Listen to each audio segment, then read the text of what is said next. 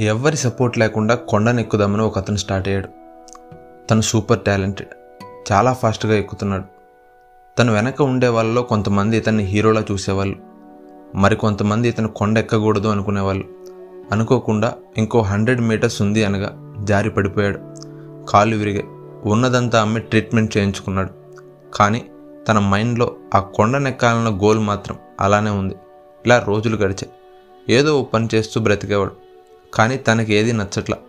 చిరాకొచ్చేది. ఓ రోజు మళ్ళీ కొండనెక్కాలనిపించింది.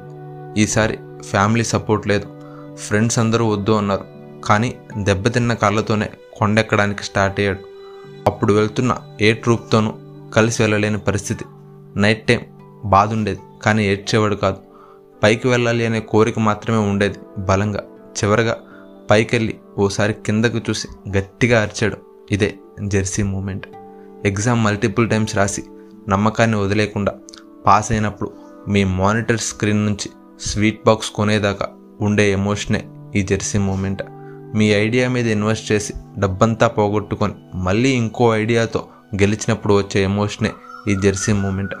పాయింట్ ఏంటంటే లైఫ్లో అట్లీస్ట్ ఒక్కసారైనా పడిపోయామనే ఫీలింగ్ వస్తుంది.